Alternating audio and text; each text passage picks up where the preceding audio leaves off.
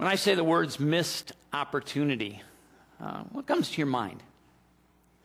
Has ever been that time in your life when uh, you had a decision to make and a major decision to make, and, and now you look back and you think, what if? What if I had chosen that career path rather than the one I'm in? Would, would I be more satisfied now? Would I be happier now? What if that opportunity I had to travel when uh, I was single and before all of these family responsibilities were on me? What if I had done that? We've all heard stories of those people that back when companies like Microsoft and Google and some of those were getting started and they had a chance to invest in, in those early days and they thought all those things will go nowhere. And some of those today look back with regret and, and just say, What if I had done that? Well, some missed opportunities may really not matter a whole lot in the long run. Others we look back on uh, with a great deal of regret. As we become passionate disciples of Jesus Christ, as we take seriously that call that God has placed on our lives to be his hands and his feet, to be the ones that uh, represent him in this earthly kingdom. He wants us to avoid those missed opportunities. Jesus wants to protect us from having to look back with regret. The investment that he is calling us to is far different than anything we could ever imagine in this earthly kingdom. For one thing, the reward or the regret will last for an eternity. Secondly, uh, and this I find so amazing in how God works, God in, calls us to invest back into his kingdom only what he has given us in the first place. This lesson on giving back to God in service comes to us from a parable that Jesus gave. And this is a familiar parable. We're, we're going to talk about the parable of the talents in Matthew chapter 25. We're going to go there in just a moment in verse 13. We're not going to talk about money this morning. We're not going to talk about, uh, about how we use our money, and, and uh, that'll come. But I want us to focus this morning when, when Jesus talks about those things that he gave to be invested. I want us to be thinking about those things that he gave us in regard to our talents, our gifts, our abilities. Those things that uh, we don't have to come up with on our own, but uh, God has put into our lives so that we can in turn give those back to him.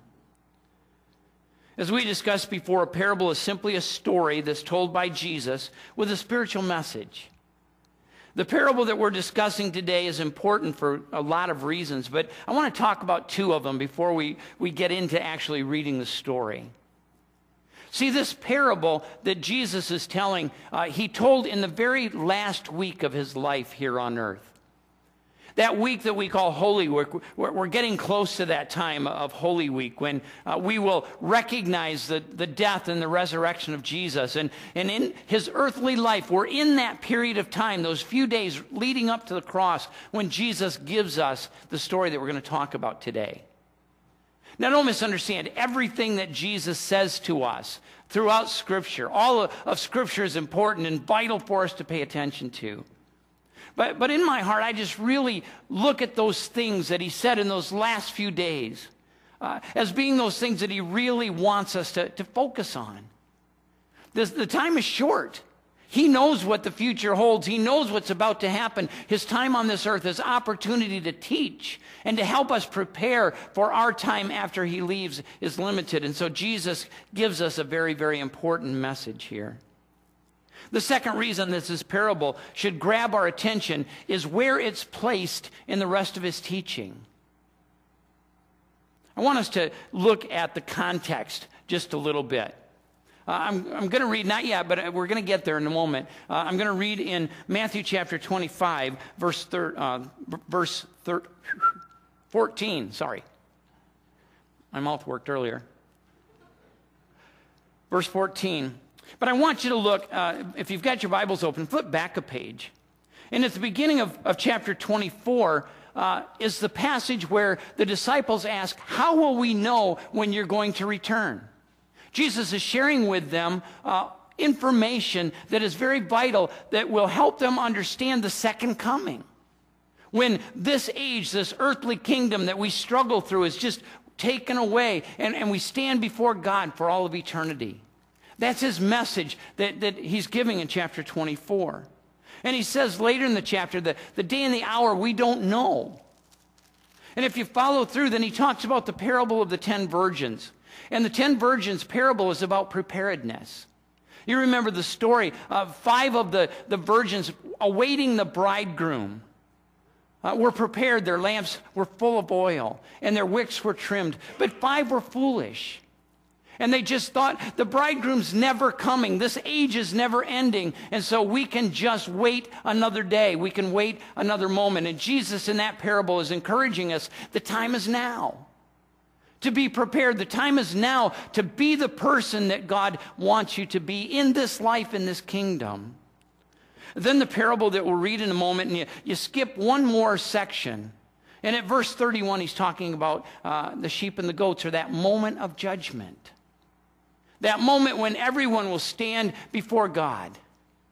Now, it's important for us to understand that right in the middle of all of that discussion about the preparedness for eternity and, and, the, the truth that that moment will come, right in the middle, he gives us then this parable, this indication of what this life should look like. Yes, we look forward to that day of his return. And yes, we want to be prepared. But what does that look like? It's this parable. Let's read it together. Uh, you listen as I read. I'm in chapter 25, uh, verse 14. Again, it will be like a man going on a journey who called his servants and entrusted his property to them. To one he gave five talents of money, and to another two talents, and to another one talent, each according to his ability. Then he went on his journey. The man who had received the five talents went at once and put his money to work and gained five more. So also the one with the two talents gained two more. But the man who had received the one talent went off, dug a hole in the ground, and hid his master's money. After a long time, the master of those servants returned and settled accounts with them. The man who had received the five talents brought the other five. Master, he said, you entrusted me with five talents. See, I have gained five more. His master replied, Well done, good and faithful servant. You have been faithful with a few things. I will put you in charge of many things. Come and share your master's happiness. Then the man with the two talents also came. Master, he said, You entrusted me with two talents. See, I have gained two more. His master replied, Well done, good and faithful servant. You have been faithful with a few things. I will put you in charge of many things. Come and share your master's happiness. Then the man who had received the one talent came. Master, he said, I knew that you are a hard man, harvesting where you have not sown, and gathering where you have not scattered seed. So I was afraid, and I went out and I hid your talent in the ground. See, here's what belongs to you. His master replied, You wicked, lazy servant. So you knew that I harvest where I have not sown, and gather where I have not scattered seed. Well, then, you should have put my money on deposit with the bankers, so that when I returned, I would have received it back with interest.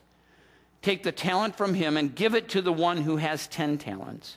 For everyone who has will be given more, and he, and he will have an abundance.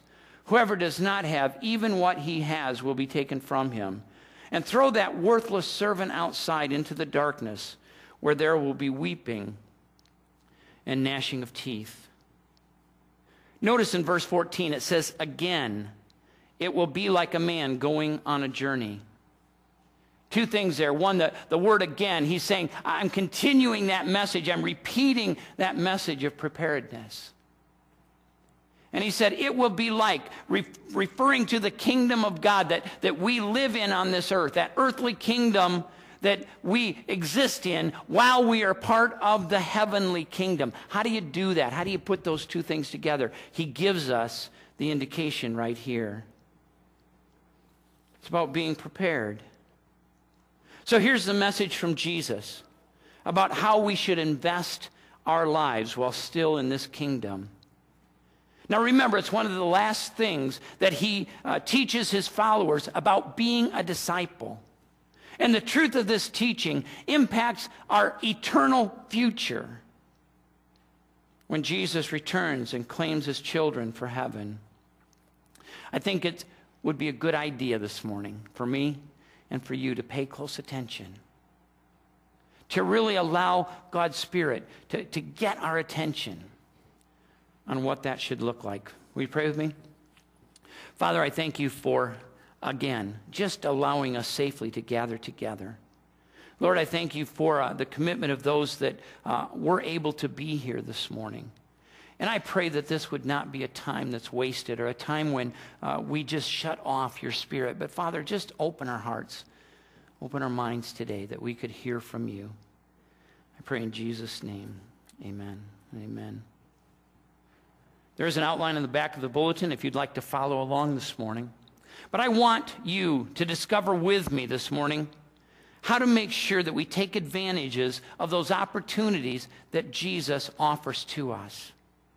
And we'll learn that together that at our salvation, God offers us gifts and abilities, which we give back to Him as offerings of praise.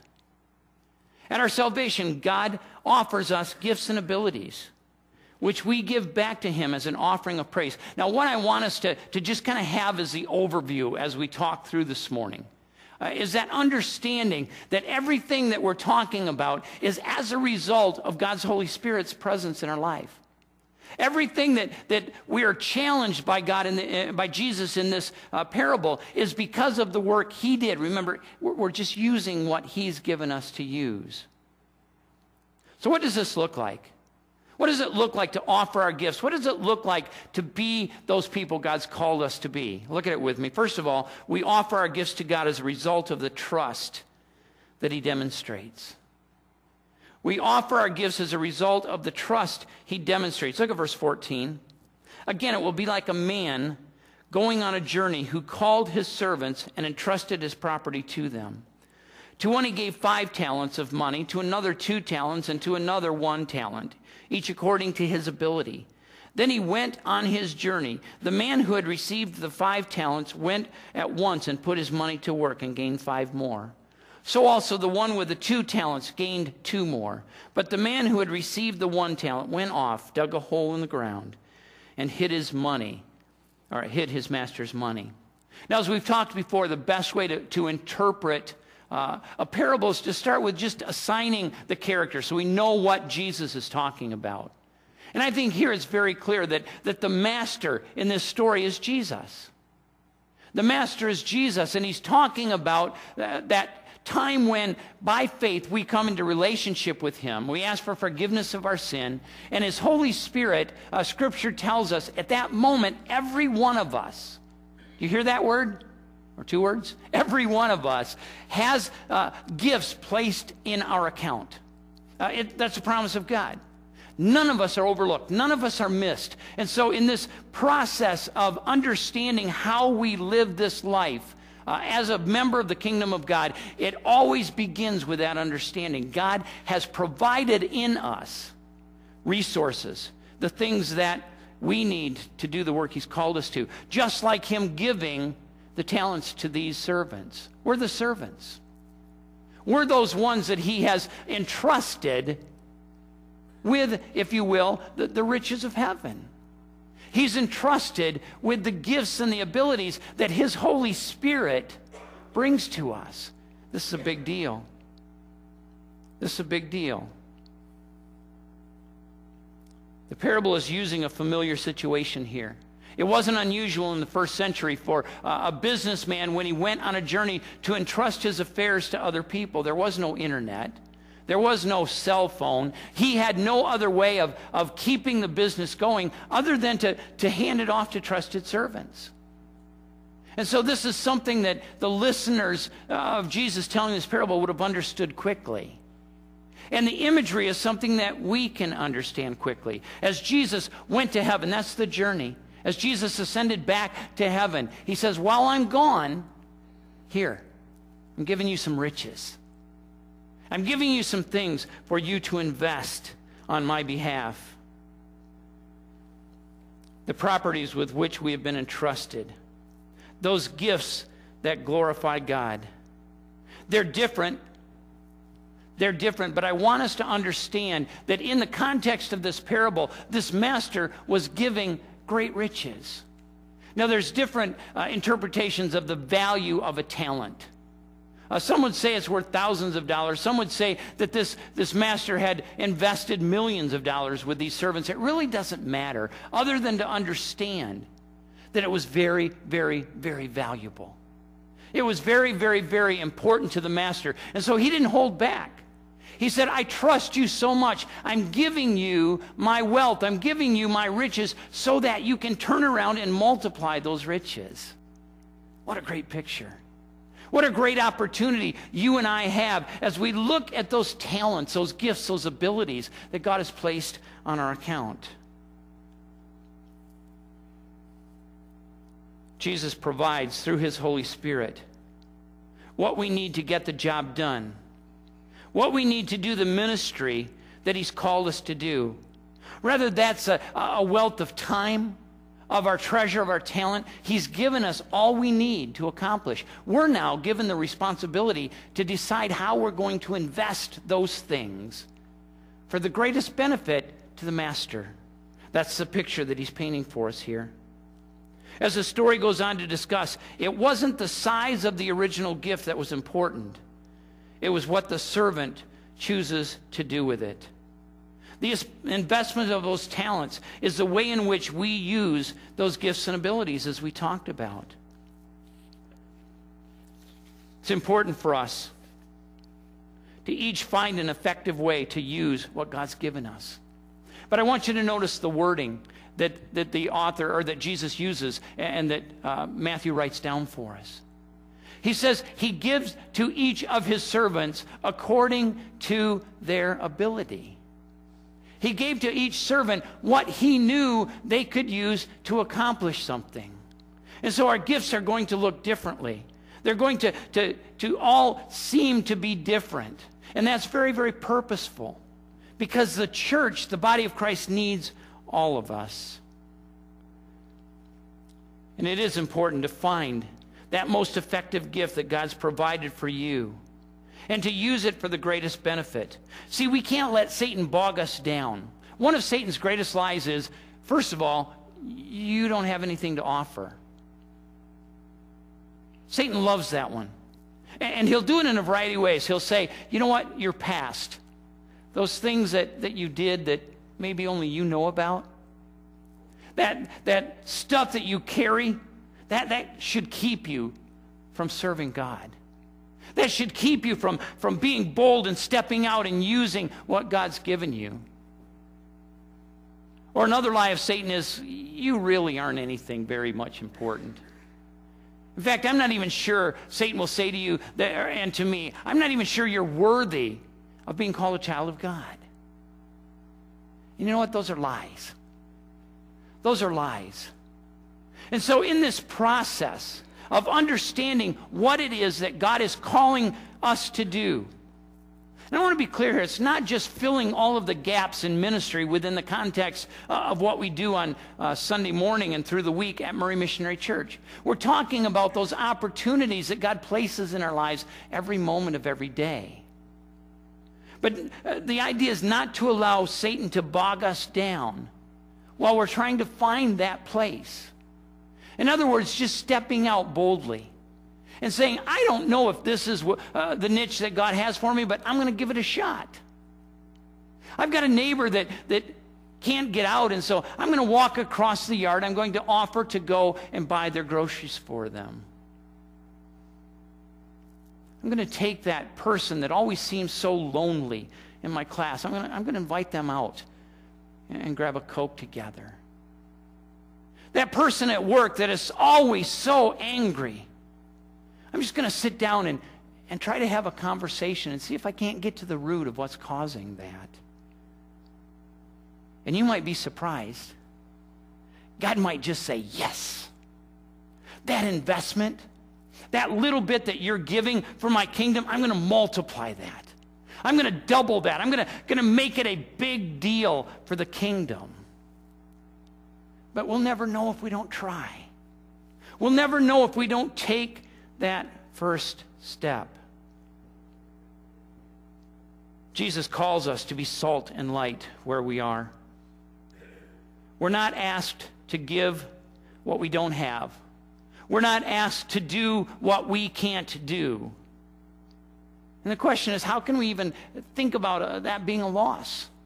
That's a win win situation. All we're called to do is to take what Jesus has given us through the empowering of His Holy Spirit and find a way to invest that for all of eternity. It's not only possible, it's expected. And when done with a heart of generosity, it becomes extremely fulfilling and even fun. Secondly, we offer our gifts to God because of the results of faithfulness. We offer our gifts to God because of the results of faithfulness. Stay with me here. Verse 19 After a long time, the master of those servants returned and settled accounts with them. The man who had received the five talents brought the other five. Master, he said, You entrusted me with five talents. See, I have gained five more. His master replied, Well done, good and faithful servant. You have been faithful with a few things. I will put you in charge of many things. Come and share your master's happiness. The man with the two talents also came. Master, he said, You have entrusted me with two talents. See, I have gained two more. His master replied, Well done, good and faithful servant. You have been faithful in a few things. I will put you in charge of many things. Come and share in your master's happiness. We understand from uh, the context of this story that the settling of these accounts that Jesus is, is telling us in the verses I just read is that moment when someday we're going to stand in his presence. We're going to stand in his presence and, and have an opportunity for him to look over our life and what we did in this time when we were stuck in this earthly kingdom. It's talked about in 2 Corinthians 5:10. Look at that verse with me. 2 Corinthians 5:10 says this: "For we must all appear before the judgment seat of Christ, that each one may receive what is due him for the things done while in the body, whether good or bad." Each person, I want you to notice what, what's happening here. Each person is rewarded based on his call, not what others have accomplished. Oh, that's so freeing for me. That's so enlightening for me. Each person is rewarded based on his call, not what others had accomplished. Now, I want you to notice this. The, the servant that brought back five talents and the servant who brought back two talents, I want you to notice what the master said to them. It was identical. It was exactly the same. Well done, good and faithful servant. You will now share in your master's happiness. Both of the guys got a win. Both of the guys got the same recognition from the master. Why is that important? Because this indicates that the point of this parable is not on the total amount earned, but on the faithfulness of using those things that God has given us. I sometimes see uh, these preachers in the big churches. And I look at, at the fruit that they have, and you know, you read their, their annual statistics, and they see uh, hundreds of people that have come to Christ. And you know, in my humanness, it's like, man, what did I do wrong? What, what's going on here? Why is that not what's happening in my ministry? And then I remember what he said. They may have been given five talents to invest. I may have been given two. So when we stand at the judgment uh, together, that pastor and I, if we happen to be in line together and he's been faithful with what God called him to do, and I've been faithful with what God has called me to do, you know what Jesus is going to say to both of us? Well done. Good job, Mike. Pat on the back. Why don't you enter my happiness? Why don't you spend an eternity enjoying your time with me? And so all of those competitions, all of those things of, of I'm not worthy, I don't match up, I don't I can't do as much as the other person, all that's gone. Because that's not what God calls us to. What he calls us to is faithfulness in that place that we have been put. The other truth that we need to understand is that the reward will be disproportionately larger than the service. At that time, when we stand before God, our reward will be disproportionately larger than the service.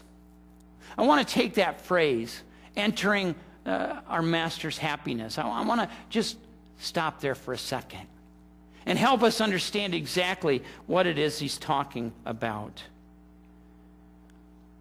Jesus said in this parable of the first two servants, they were faithful with little. And so he entrusted them with many things. Earlier, we looked at that passage in Second Corinthians that taught us that there will come a day that we will stand before the judgment seat of Christ. The word there is the Bema judgment. That opportunity where only believers, listen, this Bema judgment, eh, when Jesus returns, this particular judgment, only believers will be there. And we're not there to be judged for our sin. My sin was judged at Calvary. My sin was paid for on the cross. When I asked for that sin to be forgiven, where did God take it? As far as the east is from the west, buried in the deepest sea, my sin is gone, is taken care of. I don't have to be judged for that sin. And so when I go to this Bema judgment, when you stand at this Bema judgment, he's looking at what we did as a response to his grace in giving us salvation. How did we use those gifts and abilities? How did we uh, manage our lives in becoming passionate disciples of Christ? This is made a little bit clearer for us in 2 Timothy chapter 4, verse 8. It says this Now there is in store for me the crown of righteousness, which the Lord, the righteous judge, will award to me on that day. And not only to me, but also to all who have longed for his appearing. That's, he's talking about the Bema judgment there. He's talking about that, that judgment seat of Christ. And what he says what he says there, Paul says to Timothy, is there's going to come a day at that judgment where I'm going to receive a crown. And that crown is going to be uh, decorated or is going to, to have jewels placed in it based on my faithfulness in response to God's forgiveness of my sin. In other words, how I chose to use those gifts and abilities, how I chose to, to, to live this life of, of walking with Christ. And remember, it's not about how big your crown is or how big your crown is. It's about what God has entrusted in my life. And when I have been faithful in fulfilling those things, then God puts those jewels in my crown. Now, that could sound a little bit uh, like, like I'm going to have an ego problem. But understand, when I get that crown, it's not so I can strut around heaven and have a bigger crown than you. It's not so my jewels will sparkle any brighter than your jewels. That crown is meant as an offering to Christ. And so someday, when I receive that crown, then, then, I'm told that I will take that crown and I will lay it at the feet of Jesus. So let's put that together. What he's saying is Jesus, when, when he calls those servants in and he's saying, Well done, enter into my happiness, he's saying, You've done a good job in fulfilling what I called you, individually, you to do.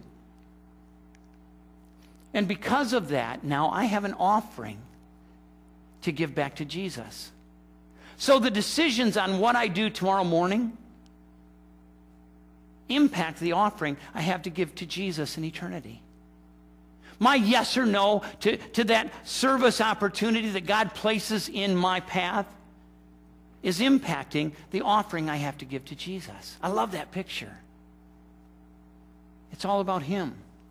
He gives us the ability. We have opportunity to give that ability and, and the results of that back.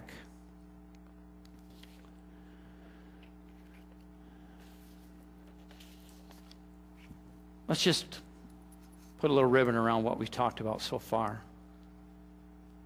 This is what we have to look forward to through simple obedience. We're called to be faithful. We're called to be generous with our gifts, our, our, our using those gifts and abilities for God's glory as we live as members of the kingdom of God while still stuck in this earthly kingdom. And the really good news is we're actually investing his wealth. We're actually using just what he's given us to use. We can't lose in that situation. So we offer our gifts. Thirdly, aware of the consequences of foolishness. Aware of the consequences of foolishness. Jesus recognizes that some are going to choose to say no. Some are going to say, uh, I believe the lies of Satan, and I, I'm just going to sit here. I'm just going to sit on what you've given me, Jesus. And this is the consequence of that. Look at verse 24. Then the man who had received the one talent uh, came. Master, he said, I knew that you are a hard man, harvesting where you have not sown, and gathering where you have not scattered seed. So I was afraid and went out and hid your talent in the ground. See, here is what belongs to you. His master replied, You wicked lazy servant. So you knew that I harvest where I have not sown and gather where I have not scattered seed. Well, then, you should have put my money on deposit with the bankers, so that when I returned, I would have received it back with interest. Take that talent from him and give it to the one who has ten talents. See, this, this last servant had a terrible, horrendous misunderstanding of the master. He didn't get it at all. He didn't understand this at all. The master was kind and giving. We learned that from the first two servants. The master was not a hard man. When the master responds, it was built off the misconception. Well, if you think this is who I was, if you believed in your heart that I, was this cruel taskmaster, then, then, you at least you should have tried to, to double it, invest it, and, and get a little interest. See, here's, here's the application. There are people, and you run into them, maybe even some of us to a little bit of a degree, who think that God's role is to, to just watch when we do something bad and just slap us off. Or, or God's role is, is waiting till the end when He can just uh, gather everybody together and, and pitch this one randomly and that one to, randomly into hell or to heaven. That's not the God we serve. He is not a hard master. He is not a, a demanding master. He proved that by the first two servants. He said, Enter my happiness, enter my joy. He invited them to something wonderful. And so, this third guy, he had a misconception of what the master was all about. He saw him as a taskmaster, as a cruel, cruel person. And Jesus said, Well, if, if you believe that's who God is, at least out of fear, you should have done something. But far better, far greater is the opportunity that we have to respond out of grace. Scripture does say to fear the Lord. But that fear, that word that, that, the Bible uses for fear there is, is an awe, it's a respect, it's that, that bowing in his presence and just basking in his glory. God is a God of mercy and he's a God of grace. But we need to understand he's also a God of righteousness. He's also a God of justice. And there is a consequence for disobedience. But the really good news in that truth is this. Those of us who are obedient, those of us who choose to use and, and to multiply the gifts that He's given us, those of us who choose to move toward being passionate disciples of Christ, will never see that wrath. We'll never see that side of God. It, it's nothing that's even in our thought process. This guy was controlled by what he believed to be self preservation instead of faith. He decided to play it safe. He was motivated by self preservation instead of faith. What's best for me in this life? Wow, that's the lie of Satan. How can I be most comfortable in this life? How can I avoid any conflict uh, uh, of trying to do something important for God? How can I just be safe? And in the end, Jesus had some very, very powerful words. The master recognized his selfishness for what it was. He said, You're wicked and you're lazy. It's interesting that laziness in the work of the Lord is equated with wickedness by Jesus. Just saying. Just an observation. Here's a guy that just wanted to slide by under the master's radar. He didn't lose the talent that he had been given. He simply chose not to use it. And his reason? He didn't want to do something wrong. He didn't want to make a mistake. That is a lie of Satan. The response of Jesus was clear this is simply not acceptable. This is simply not an option. There was benefit for the kingdom that could have taken place. And the decision of this third servant resulted in a huge, huge missed opportunity. So, where does this all lead us? We offer our gifts to God because this is an indication of our obedience. Look at how he ends this story. Verse 29. For everyone who has will be given more, and he will have an abundance. Whoever does not have, even what he has will be taken from him. And throw that worthless servant outside into the darkness where there will be weeping and gnashing of teeth. The promise is very clear, and it's very simple. Obedience brings an unbelievable reward. Obedience to the call of Christ to be that person and to use those gifts that He's given us brings, excuse me, an unbelievable reward. But disobedience brings a tragic, a tragic punishment. Listen, I want to be very, very clear. I want to be very clear. This parable is not, it is not teaching a need to somehow earn my salvation. It's not teaching that somehow I have to please God in order to get into heaven. I've got to live a certain way and, and I've got to make him happy. Does he want me to avoid sin? Yes. Does he want me to, to use what I have? Yes. But salvation comes only through the grace of God when I ask for forgiveness of my sin. That's a, a done deal. But what he's talking about here is the indicator of my faith. What he's talking about here is, is the sign, if you will, of how much I really believe and how much I really trust in what he's called me to do. A true disciple of Jesus is really easy to spot. A true disciple of Jesus is one who is generously using those gifts and blessings given to them by God's Holy Spirit for the purpose of bettering his kingdom. On the other hand, someone who is not doing the will of the Father is simply an impostor.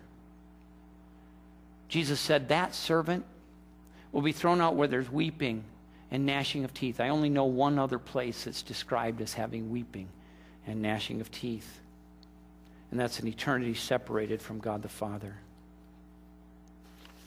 So someday we long to hear these words Well done, good and faithful servant. Well done, good and faithful servant. You have been faithful with a few things. I will put you in charge of many things. Come and share in your master's happiness. Those are words that we should all desire to hear. And when you consider who's saying them to us, it makes it all the more powerful. So the question for you and I is this What is our heart willing to do? What is our heart willing to give? God's provided the gifts. God's provided the abilities. And God has provided the opportunities. All He's asking is that we don't miss them. I'm going to ask you to stand quietly with me.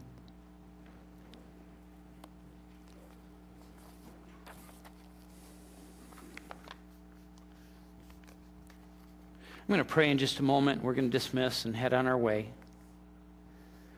But I just want to give this challenge. Let's do an inventory. Let's do a self check. God is very fair. And He will never, ever, ever call us to do something without having first equipped us and empowered us through His Spirit to accomplish it. The other side of that coin is He has promised to do that in the life of every single true believer. And so there, there's basically some, some very simple questions that we need to ask of our Lord today. What is it that you're asking of me? What is it that you're asking of me? And you know, you might ask that question of God today, and He say, just exactly what you're doing. We're on target. You're using your gifts, you're, you're serving the kingdom. Well done.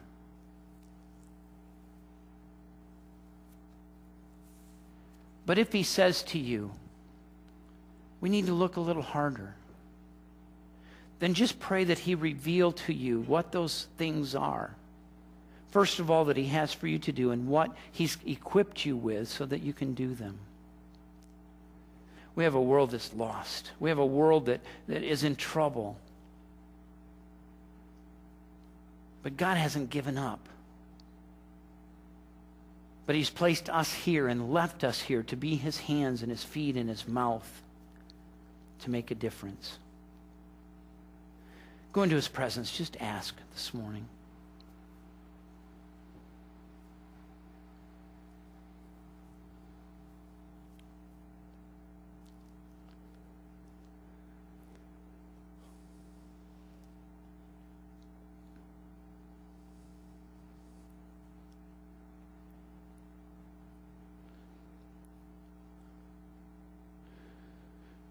If you'd say, Pastor Mike, I, I just really have sensed this morning that there's more.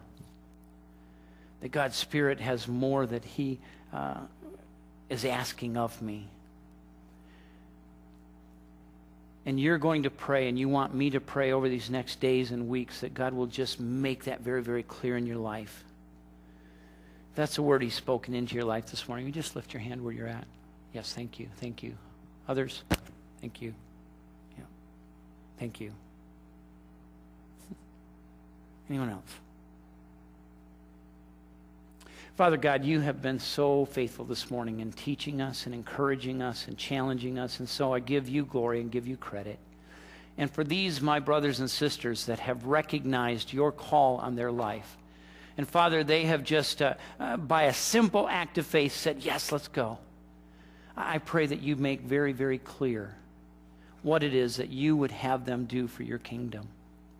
Lord, uh, I just pray for every one of us that you bind Satan and keep him from uh, hindering, Lord, the free uh, flow and the free use of those things that you've provided for us so that your kingdom, Lord, can be glorified. Send us excited and ready to serve, we pray in Jesus' name. Amen and amen. Go